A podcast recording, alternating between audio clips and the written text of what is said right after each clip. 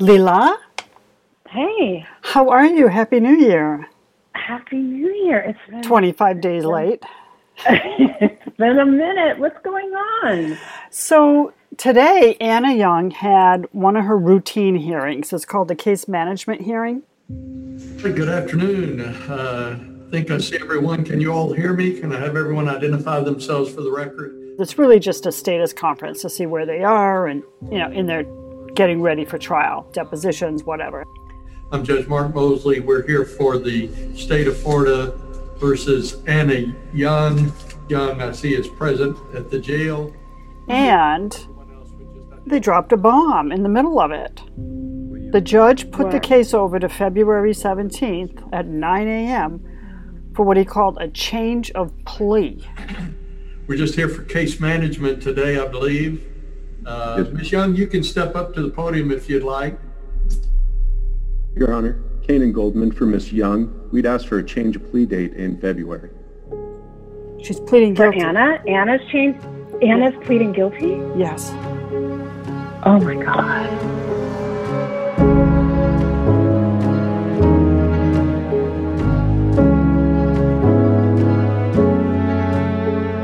This is House of Prayer from USG Audio. I'm your host, Leila Day. And I'm Beth Karas. I reported the story.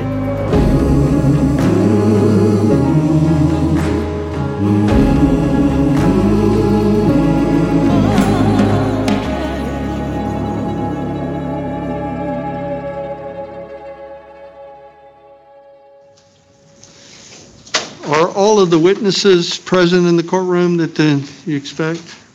It's been about three weeks since the case management hearing, and I got it wrong. Anna didn't plead guilty. She pleaded no contest.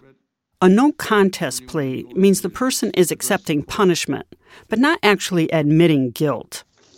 Is anybody appearing by video that you're aware of? I know there's some people that are watching, but I'm one of those people. all right. Good morning, ladies and gentlemen. Alachua County Judge Mark Mosley brings this extraordinary session to order. Uh, before we get started this morning, the court uh, wants to take just a few moments uh, to remind everyone of what's obvious. We're in a court of law today. I expect that everyone maintain proper decorum. I've been reporting on this story for almost three years. Before COVID, I traveled to Florida, Georgia, and Arkansas and talked to people who told me about their time at the House of Prayer. They told me about the abuses they suffered, the people they'd lost, and the toll it took on the rest of their lives. Putting this podcast together, re listening to their harrowing tales, was hard.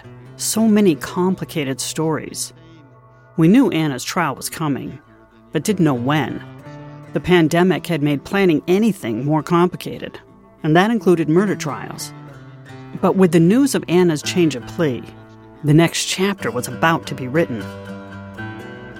All right, Ms. Young, if you will raise your right hand, you swear to tell the truth, the whole truth, and nothing but the truth, so help you God. Yes, sir. With that, Anna Young's lawyer takes over. You are Anna Elizabeth Young. Yes, I am. You're 79 years of age and you read, write, and speak English perfectly well. Yes, sir. And you're entering a plea on case 2017 CF 4334A to charge of second degree murder. Do you understand that? I understand no contest. Anna Young is now a convicted murderer. In a statement filed with the court, Anna admitted that she was responsible for the death of two year old Moses. Prosecutors said they were prepared to prove that Anna Young had severely mistreated, abused, and starved a child in her care, a child she left to die in a closet. It was a breathtaking moment, but it wouldn't be the only one that day. And you understand that in case 2021 CF 492A, be entering a plea to one count of manslaughter. Do you understand that? I understand no contest. There would be one more revelation this day. It was read into the court record by prosecutor Jamie Whiteway.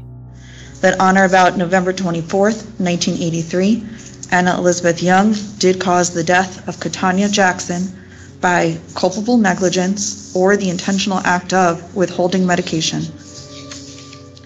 Katanya Jackson, John Neal's two year old sister. Anna withheld anti seizure medication, which led to her death. Prosecutors filed a manslaughter charge against Anna in the death of Katanya just two days before this plea hearing.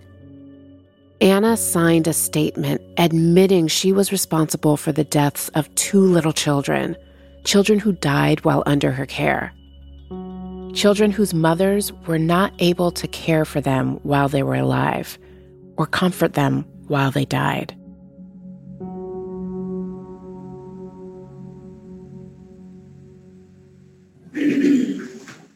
The Gainesville courtroom that morning was divided. On one side sat some of Anna's children, with one noticeable exception.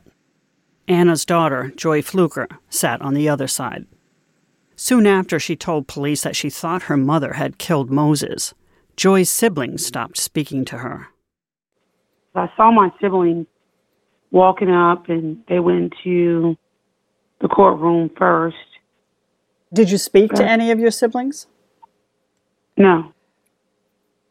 No, I didn't. My statement, you know, covered everything I wanted to say to the judge, say to my mom, say to them,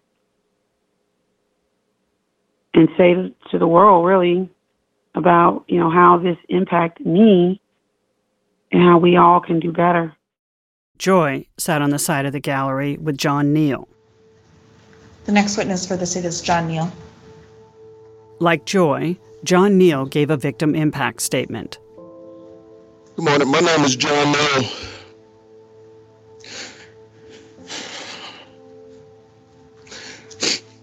Leah Katanya Jackson.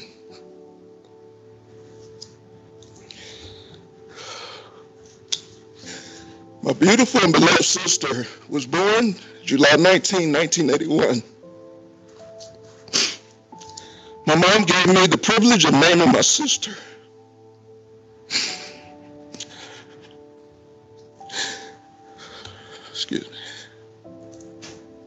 John Neal told the court his sister was exceptional, smart, strong. I've often wondered what she thought of me while these things were taking place. It hurts. However, in my heart, I know that she knew I was still her big brother. And even though she didn't understand what was going on, she did the best she could in a hopeless and desperate situation. She was a human being. She was good. She was loved. Katanya would have been 40 years old this year. Me and Katanya never got to grow up together. I do take solace in knowing that the last 38 years, Kay has been absent from the body in prison with Christ.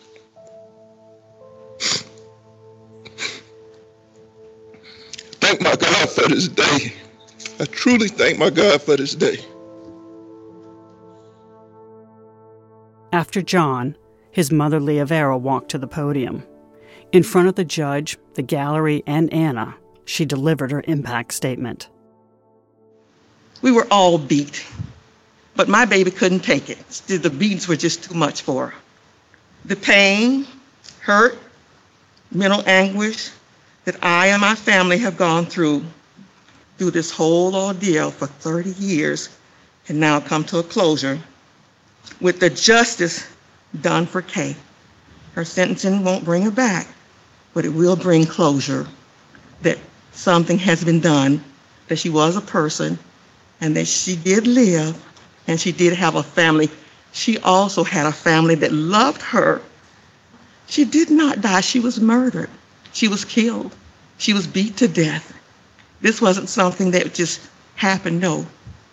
But it brings attention to the life of a child that was there, and now closure can come because justice has been served.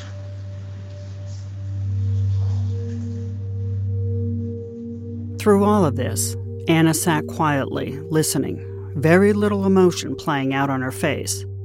But a few times she did bow her head and dab her eyes with a tissue.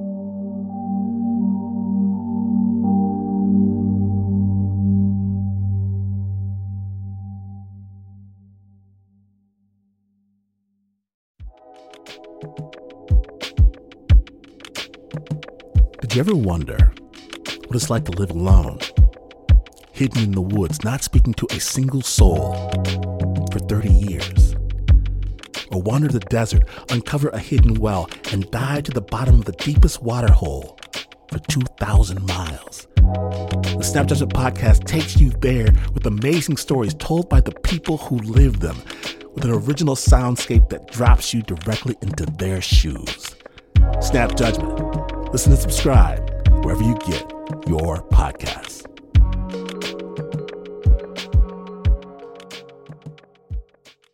Lori Vallow was the kind of woman who seemed to have it all. But that sweet girl next door was changing. She's lost her mind. So, how does she pose a threat to your children? I don't know what she's going to do with them. I'm Sarah Trelevan, and this is Madness of Two. Over the last year, I've been investigating the case of Lori Vallow and Chad Daybell.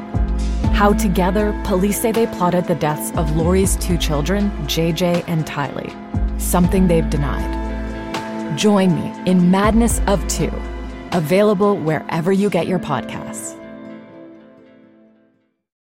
Both John and his mother spoke of the relationship they had developed with the lead investigator, Kevin Allen. And a special and heartfelt thanks to Detective Kevin Allen, who pursued justice in this case as if Katanya were part of his own family. And indeed, to me, he is family forever.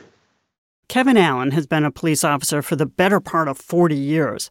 As the lead cold case detective in Alachua County, Florida, he headed up the Anna Young investigation. I've talked to Detective Allen many, many times too, but it was always on background. He was never able to speak on the record until now. I mean, I know a lot of detectives. Hmm. They don't act like you and maybe take their witnesses to lunch regularly and maintain this relationship and feel like family. So what is it that that drives you? Like like how did you embrace this case and are all the cases you handle the same to you? I do a, some cold case presentations uh, around the state and around the country. And I kind of always start it the same way because I'm such an old guy and I've been in the business so long. I introduce myself as a dinosaur. You know, I came up in the era where, you know, it's cops and robbers and us, the police, versus them, everyone else. And that's just how it was back then was the bottom line. But I'd like to think that we all can evolve. I believe in full disclosure. Some of my cases are 20, 30, 40 years old. And, you know, the philosophy back then was, you know, we, can't comment on that or, you know, we can't tell you because you're a potential witness. And I, I think that's all BS. You know, most of the cases, even if we do get answers, are sometimes not prosecutable. So I think our survivors, our um, f- surviving family members, have a right to know everything. And that's how I started playing ball when I became a cold case detective in Gainesville, Florida. And it's really worked for me. All the family members I'm just really tight with. And I read their relative's case and I call them and we're friends on Facebook and I meet with them in person if I can and I tell them the truth. Kevin's approach to Anna Young's case was no exception, and why her surprise plea deal came as both a relief and a surprise. One thing in this case, just, and it was John Neal, when he described to me, and I don't remember if it was in a sworn statement or in a telephone interview, when he said, I saw Anna Young hold my little sister up by her ankle and just beat her like rapid fire with a stick or something at the bottom of her feet and legs. That visualization just stuck with me, and it would come up at the most unusual times, and it, uh, it just uh, just shut me down. Just brings tears to my eyes to this day when I think about it. And so, I uh, My wife used to um, be a shrink, and uh, I think she said uh, best thing to do is talk about it, you know, get it out of the way, and uh, I think it was better I, uh, after that.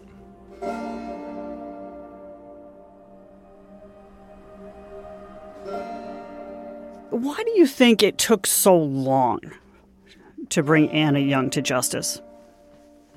I guess there's a long answer and a short answer. I would say the short answer is this. In the 80s, when all most of the homicides occurred, there was very little inside information that had been obtained from witnesses. And we didn't have the insider, literally the daughter of the defendant, coming forward. If ever I've had a witness in a case that was conflicted, it was Joy Fluker. She had this obsession with finding out what happened to Moses she was conflicted. You know, she loved, loves her mother, and she didn't really want her mother to get in trouble. But the other side of that coin was she wanted to know what happened to Moses.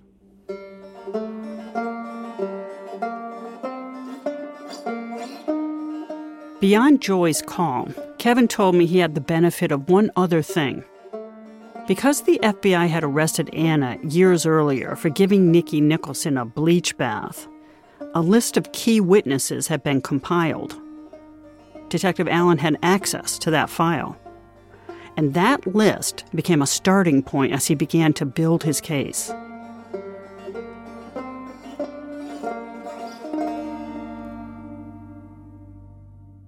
You know, some people wonder because this was a primarily black religious community cult, whether or not race played a role in bringing Anna Young to justice and shining a light on everything that happened there for basically a 10 year period. Do, do you think race played a role?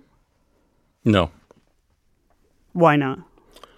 Well, I know all of the investigators, and they're all great cops. Uh, Mike Lentz, cream of the crop. Julie McCall, I'm good friends with her too. I think they did what they could with what they had. I don't think it has anything to do with race. I think it has to do with it's a closed environment and no one's talking.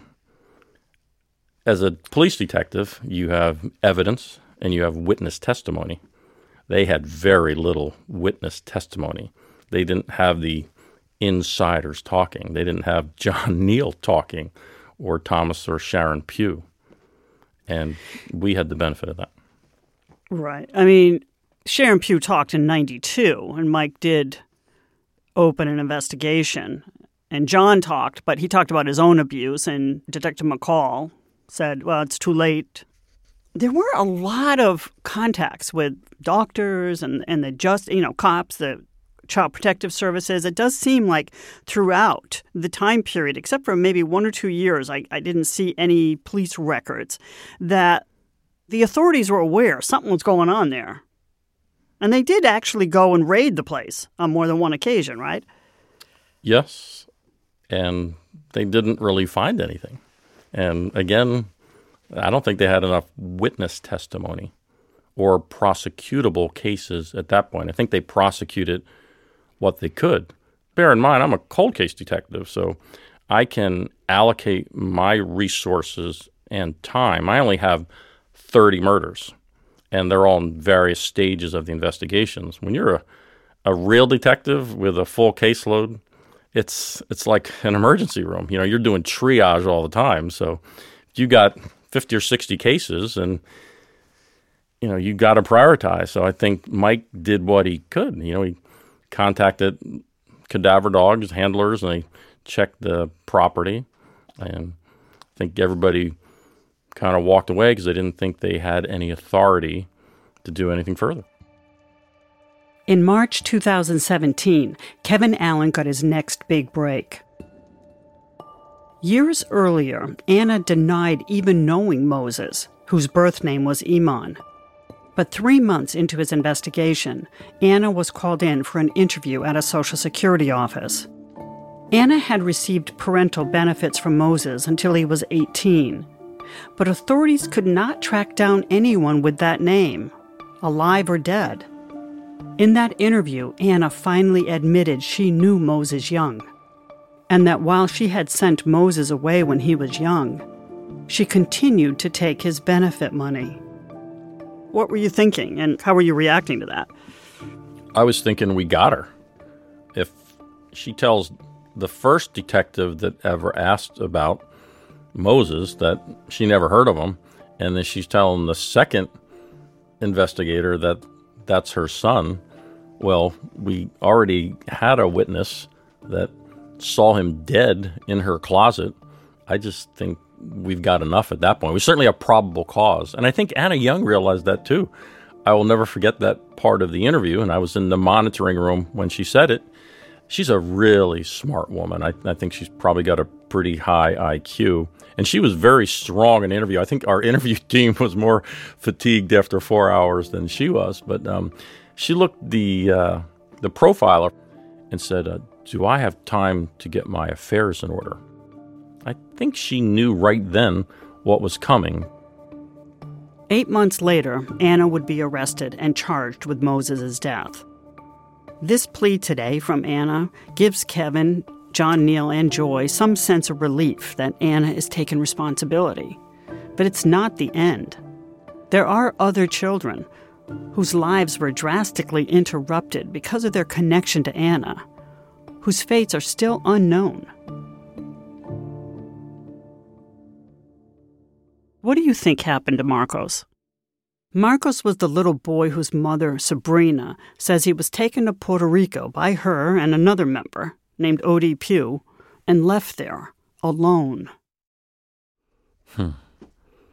I believe that Odie Pugh and Sabrina brought that child to Puerto Rico and did what Anna Young told them to do.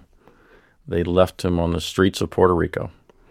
Sabrina's been very consistent in that.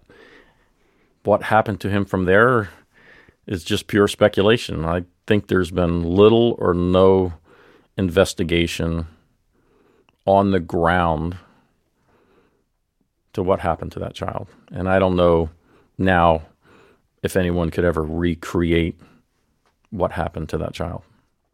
Sabrina passed away before she could see Anna pay the price for her crimes. Do you think she was holding out hope that she would find out in the end what happened to her son? Yes, I, I believe Sabrina really wanted to know what happened to Marcos, whether he was adopted or taken into uh, an adoption agency or a church. I'm sure she hoped that he was still alive.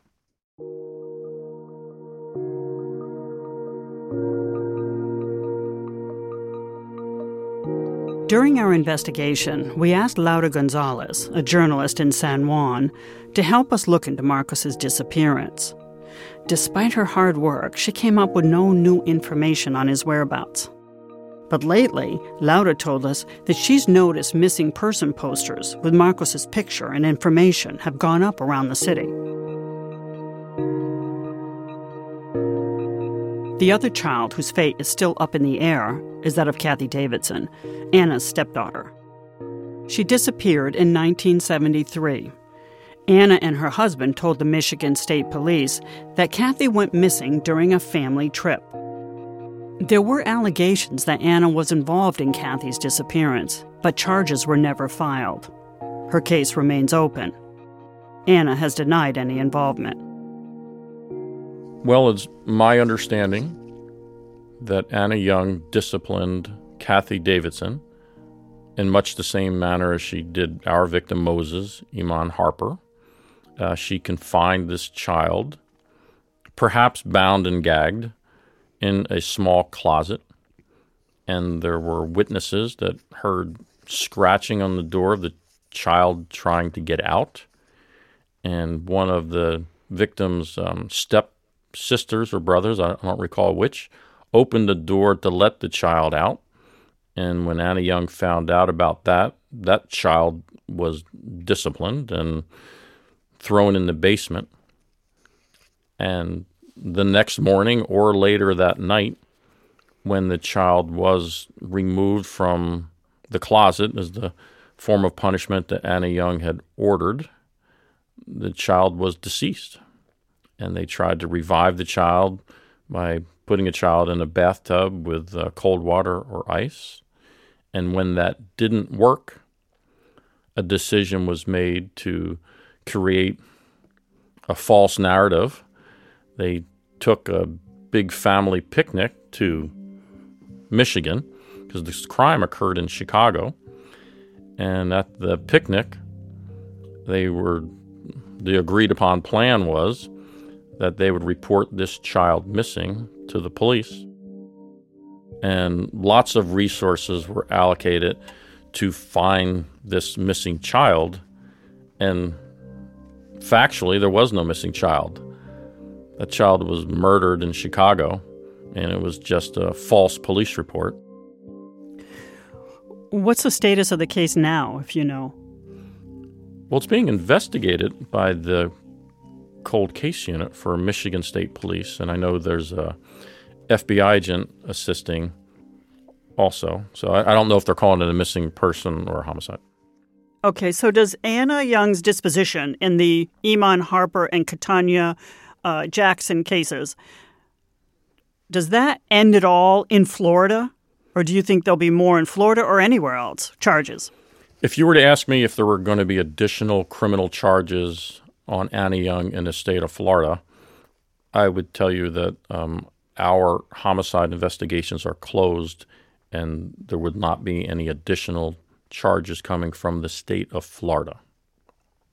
Okay, you can't obviously speak from Illinois or Michigan or Puerto Rico. Well, I'm pretty good friends with the detective who recently retired from Michigan State Police, and I also the FBI agent that's assisting in that case. Um, she kicked butt, and I don't know for sure that she has walked away from filing any additional criminal charges.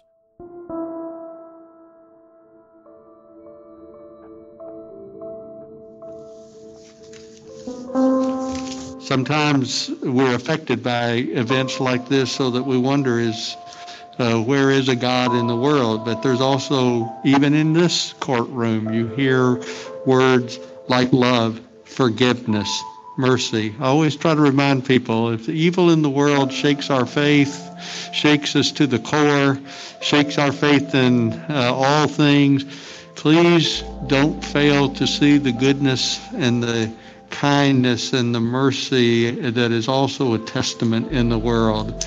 Uh, it's still there.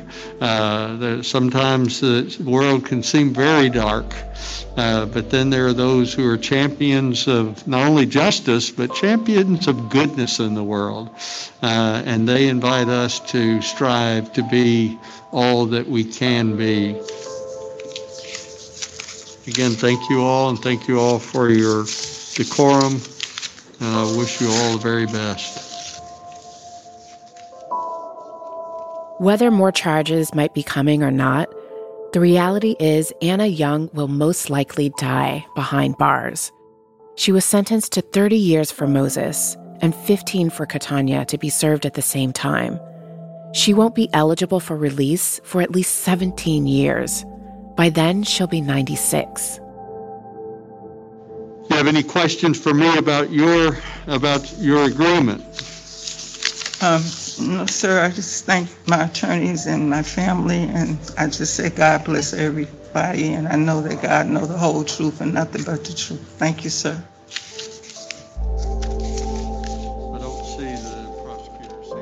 As the prosecutors, court staff, and people in the gallery slowly start to gather their things to go, Anna's lawyer asked the judge for one special request. Before the court concludes, would Miss Young's children be able to give her a hug? Uh, no, I can't uh, permit that, and I'm sorry about that. But there's protocol the court has to maintain in all cases, and it's just best that the court maintain that.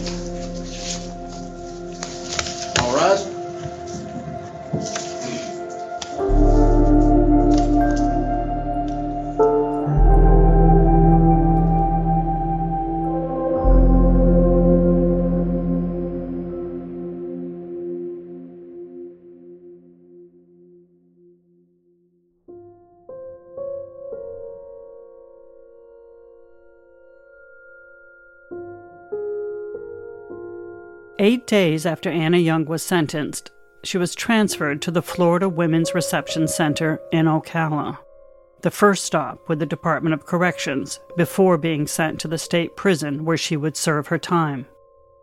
Before being allowed to transfer to the reception center, Anna had to test negative for COVID, which she did. But at some point after the transfer, Anna contracted the virus. On March 31st, 2021, Anna Young died. The medical examiner's office says it was from complications related to COVID 19. She had been in state custody for 34 days. She was 79 years old.